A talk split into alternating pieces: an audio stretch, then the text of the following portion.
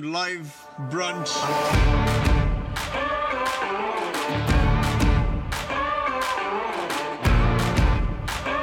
We are live and welcome to another episode of Live brunch. Live brunch. Live. Brunch.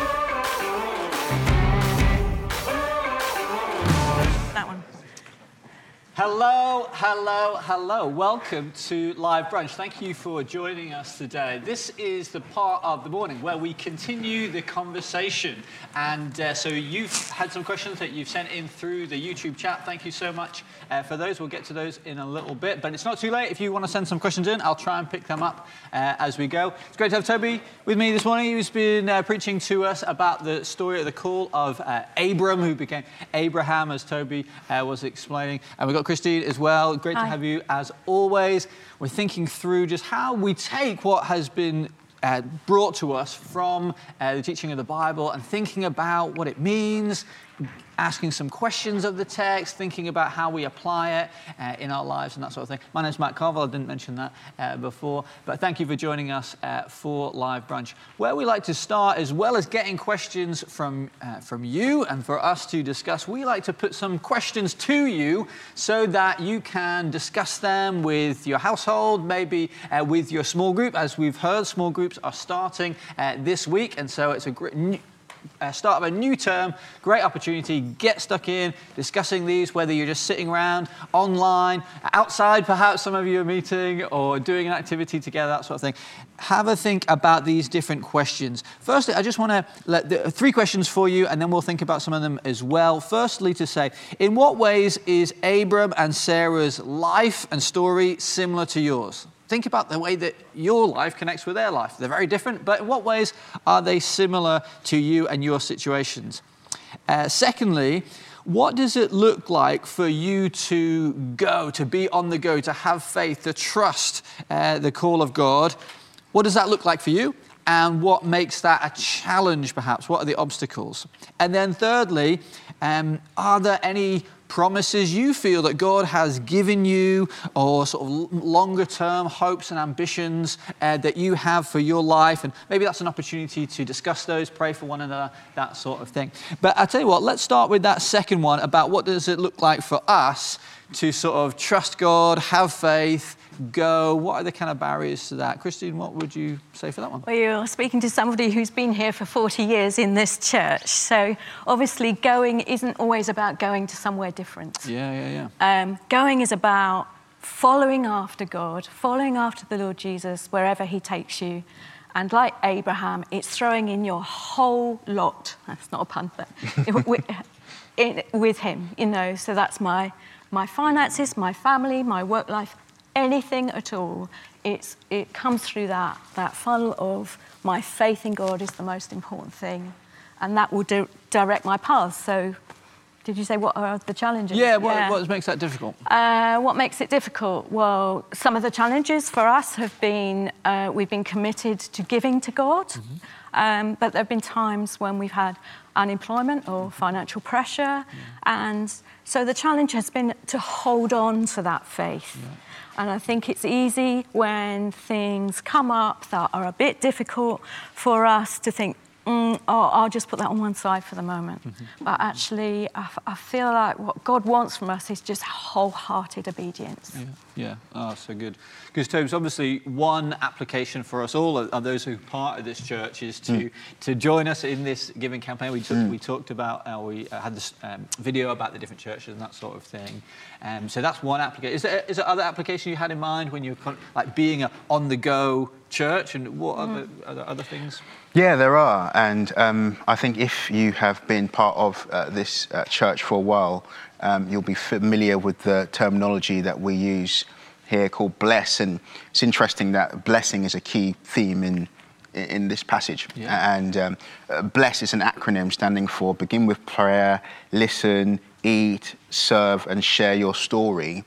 And that's kind of what it looks like for us in Emmanuel to, to bless. And, and so being on the front foot with that is a way of kind of going. And as Christine correctly said, you can stay here in Brighton or wherever you are and still be very much on the go, very much at the cutting edge as long as you're blessing people. So there's really a kind of a, an individual um, uh, application of, of the message, but there's a corporate application too, which is what I'm more focused on in the message. I think that's really important, especially in the season that we're in, because things, as, you, as you've mentioned, things are starting to open up now. There's more opportunity, and there will be later this month and next month as well as, as the restrictions change. To get to connect with people, socialize with people a bit more, actually see other people face to face, and even getting, and you know, have people around for dinner and that sort of thing. And so that that thing of actually connecting with one another, it sounds very. Um, ordinary in one sense, but you know that's that's part of what it means to be a Christian, isn't it? Building community with those inside and, and outside the church. And I So- think, as Ruth kind of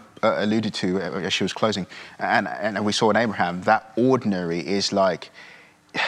So often we think that, that the kingdom of God is going to be this bright lights, audible voice, but oftentimes it is in the ordinary. It's in the building of tents, in the making of altars, in like you know Graham was saying, and, and Tunde, just in the small group. I say just speaking to people, praying for people, cooking food. That that is like the that's the glory of God right there. Yeah, Being faithful. yeah, Sorry. sorry. No. I'd just say it's being faithful, isn't Yeah. it?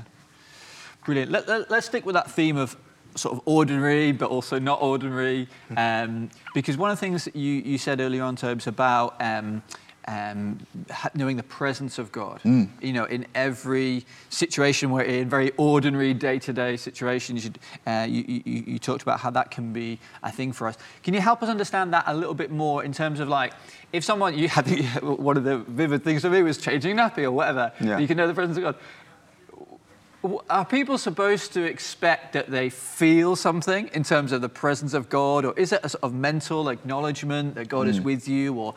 what? Help people with their expectations on that, because I'm, I'm sure many people watching this would think, "Wow, that sounds great! I can know God at any stage." But mm. are, are you kind of walking around every day of your life, think just just tangibly, really aware of God's presence? That's what Christian maturity looks like, or, or help help people understand what that looks sure, like. Sure. Yes, I am. Um, every single day, walking on a cloud. Um, no, obviously not. And it's an important question, really. The reality is that some days, some days you, you know, uh, one of my things is I love to, I'm not the only one, many do, but I love to sing to Jesus. And there are some days where like I'll just be walking around in Peacehaven, um, shout there, and, and you just feel the presence of God and, you're, and, and there's tears that come or whatever. You're like, wow, and you just feel, experience Him, and that's wonderful. And I think it's good to pursue that. Um, but there are many more days when I'm singing or praying and I feel kind of nothing. And um, there is where faith comes in. Um, uh, because actually, my faith isn't in my experience, my faith is in Jesus. Is he risen from the dead or not? And the reality that he is, and it's a historical event in history, uh, for me helps me and know that even though I don't feel it right now, um, I know he's there. And, and with uh, the presence of God, I think a helpful way of looking at it is often like, to be honest, I'm, I'm nicking this from, from Joel, who said this before, but it's like a, a tap, right? Oftentimes when you get the hot tap on, right, it starts off cold and mm. you have to wait a minute, mm. two minutes, one song, two songs, three songs, 10 minutes in prayer, and then you start to, oh, wow, I'm starting to experience him. And sometimes you have to persevere in faith in that. So to summarize, it's yes, it's good to experience God and we must, we should pursue that because it's, it's wonderful having that peace and love. But at the same time, don't throw the toys out the pram if, you, if it doesn't happen. Yeah, yeah, yeah. So I guess what you're saying is when we can know the presence of God, even if we don't in the moment feel the presence of God, there's a, a sort of faith element to actually, you know, the, the Bible says God is with me, the Holy Spirit, that sort of Absolutely. thing. Um, yeah, okay. And, and I think it's just important to say that uh, our emotions aren't the best judge of what's going on for us. And I know for myself, when I had some really difficult hospital treatment, um, it wasn't until in retrospect I looked back on that and thought, "How- did I get through that? Yeah. I know that God was with me, Yeah. but I wasn't always conscious of that Yeah, at every moment in that because I might be having a needle in my arm or something. You know, it's not, you know, it doesn't, you don't have to be conscious Mm. of the fact that God's with you Mm-hmm. for it to still be true. and still be helpful and, And- still be encouraging absolutely. and that sort of thing. That's really good. Um, let's let's think about. Um, I guess the, the call over. I mean, this is a sort of such a key passage in, in Genesis and in the Bible in general, like the call of Abraham, He- and and we're going to unpack over the next few weeks like what happened next and how that call was outworked. But I'm sure f- probably for many people it's kind of made them think, well, I'm not sure what my calling is as a, as, as a, like God has God spoken to me maybe he has maybe he hasn't and like does a Christian do they have to have a sense of like calling from God about something specific like a vocation or a sort of like should we really be seeking if we don't have that should we really be seeking it? Or how are we as Christians meant to think about this type of calling of our lives? Yeah it's a, again a good question and I think that um, Abraham's is a good example because you get the, this kind of a kind of spiritual moment of God sort of speaking to him and you know him building a temple and this sense of God is here, He's with me, not a temple, an altar rather, um, but also the very practical outworking of that and just doing the next thing, building a tent, taking it down again, yeah, yeah. and and that's that's what our lives are like. If you don't necessarily, as you say, have to have this, I am called to do this or do that. Actually, it's just being part of a church. If you're a Christian, we're all called to be part of a local community of believers. Uh, if you're a husband, you're called to be a good husband, a wife, a, a parent. Uh, we don't have to have this big, massive thing, actually. And oftentimes, even if we did, God along the way changes the calling. Not that it changes as much, but it evolves. Or that's done, now it's the next thing. So it's not necessarily one thing in life. And so, uh, in short, no, we don't necessarily have to have that big idea, but actually, uh, being part of the local church and serving people and loving people really is the call on all believers. Okay, mm. okay. That's... Christine, what about if, um, we'll, we'll, get to some other questions in a sec. I'm just thinking, um, what about if someone, they felt they've called, God called them to do something, maybe go somewhere, move somewhere. I mean, we talked about church planting, maybe to get involved in the church but then it's not worked out. I know I've, I've, as a pastor, spoken to different people over the years, and that's been their experience. Like they trusted God for something, but then it was where it led was a disappointment. It didn't seem to go the way they expected it to go. Um, and, and perhaps finding this message difficult then, returning to the subject of calling, is like, well, how can I do that? Because it did have disappointment. What, what would you kind of say to them or encourage them with? Uh, obviously can't speak into specifics of any situation like that. And there are some things which, in the end, uh, we don't know why that happened in that way. Yeah. Um, we don't know what was happening in the, in the lives of, of, that person. But what I would do is commend somebody for their obedience. Yeah. Because, you know, God is looking for the obedience of our hearts. Mm-hmm. And yes, we may have experienced disappointment ourselves but, uh, you know, Ruth was talking about us fitting into a bigger story. Um, I know it seems hard to say it's not all about me in these mm, kind of mm. situations, but there will be a bigger story. Sometimes, yeah. uh, like I said earlier about retrospect, sometimes we can't see what God was doing yeah. at yeah. that time until later on. And it may be that He's working character in us. Mm-hmm. Mm-hmm. there are just any number of things that could be going on there. But what I would say is don't let that stop you following after God again. Mm-hmm. And you know that's what we're called to. We're not, you know, you may get one of these specific calls, go to China or something like that. But in the end, the call isn't to China; it's to follow God mm-hmm. and what He wants for your life. So I would say, go again. Yeah. Go again. Yeah. Keep following. Yeah, brilliant. Anything add on that? No, that's spot on. Great. I have no idea how, how long we've gone or how long we've got left, so I'm just going to carry on for a little bit and hope it's okay.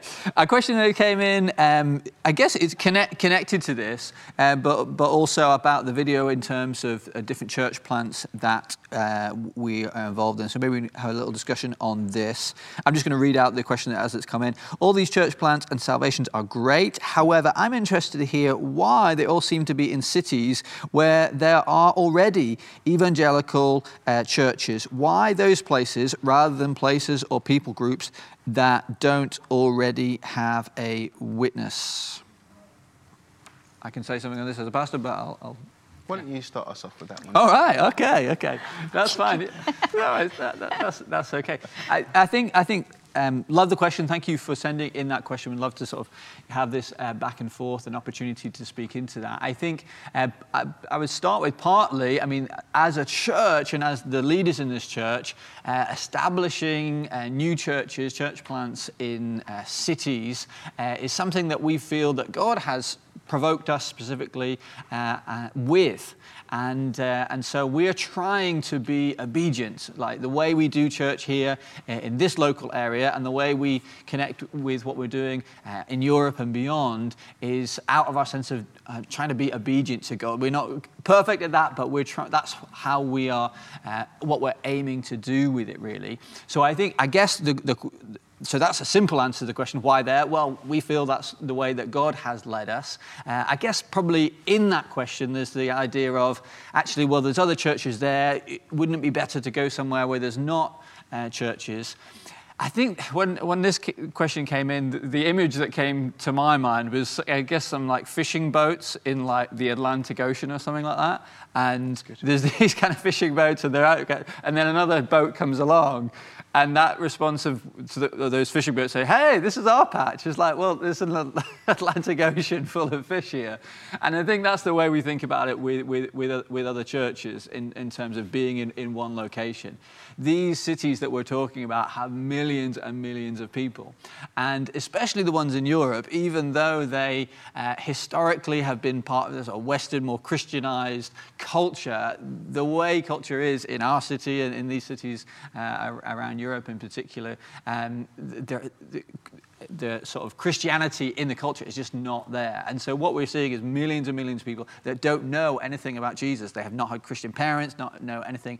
And also, cities are places that people come from all over the world to, to work and to connect and that sort of thing. So actually, there's a sort of strategic element to um, um, building in, in, cities. But I also would just say, as a final thing, I know for a fact that the, the leaders that that are in those different cities, one of the first things they have done and will continue to do is reach out and connect with the other church leaders, church pastors in that city, in that local area to say, hey, we're here to help, we're here to build community with you. And uh, that kind of mindset, we're not thinking we've got it all sorted and we're just going to ignore other churches. Just like we try and do in this city, work with other churches, we mm. see ourselves as, as churches here in the city as part in a big in a big ocean, looking to try and win people to Jesus and uh, um, share the gospel alongside other churches in this in this city as well. So. There you go. That's my answer. Well, That's, amen. Brilliant. Anything you? I think it's a bit of a pattern in the New Testament of having a, uh, city churches that then send out from that city. Yeah, yeah. It's kind of establishing a base in an area. Yeah. Particularly if you're going to an unreached people group, you need to be somewhere that's well resourced that you can come out from, rather than going, you know, into the countryside in, in an isolated way. I think there's there are a lot of practical considerations and also just looking to that pattern that are important. Yeah, yeah. And that's, and that's the thing, just because we, I guess, we are for one thing doesn't mean we're against no. anything else. Other organisations are incredible work going to places uh, like deep in, in, in, in, the jungle where people have not uh, ever heard Jesus or connected to other, you know, westernised, civilised parts of the, parts yeah. of the world. That, that is a great thing to do, yes. and we're behind that. And even people might go out from this church to go into that exactly. context, and we will support yeah. and pray for them There's as well. There's lots of, trans- for example, translation work going yeah. on that mm. gets into mm. unreached people groups because typically it's often when we're talking about us, it's, it's not languages that we have. Yeah, yeah, yeah. So that's a really important work too to get the word of God into people's hands. Yeah, brilliant, brilliant. I think on that note, might be a good place to stop for this week, but thank you for the questions that you have sent in. Uh, we do this every week, and as we've been talking about, uh, this giving campaign is going to go right the way through May, so we're going to continue with these kind of themes uh, of sending out. I want to encourage you, to get involved with, uh, with that, uh, give to what we're giving to this month. Hope you can join us with, with that. We're going to be uh, continuing this reboot series next week. I'm going to be speaking on that and see what happens to Abram next. It's a sequential series in that respect. So look forward to uh, speaking to you and hope you can join us for that. Have a great week. See you next time. Bye-bye. bye bye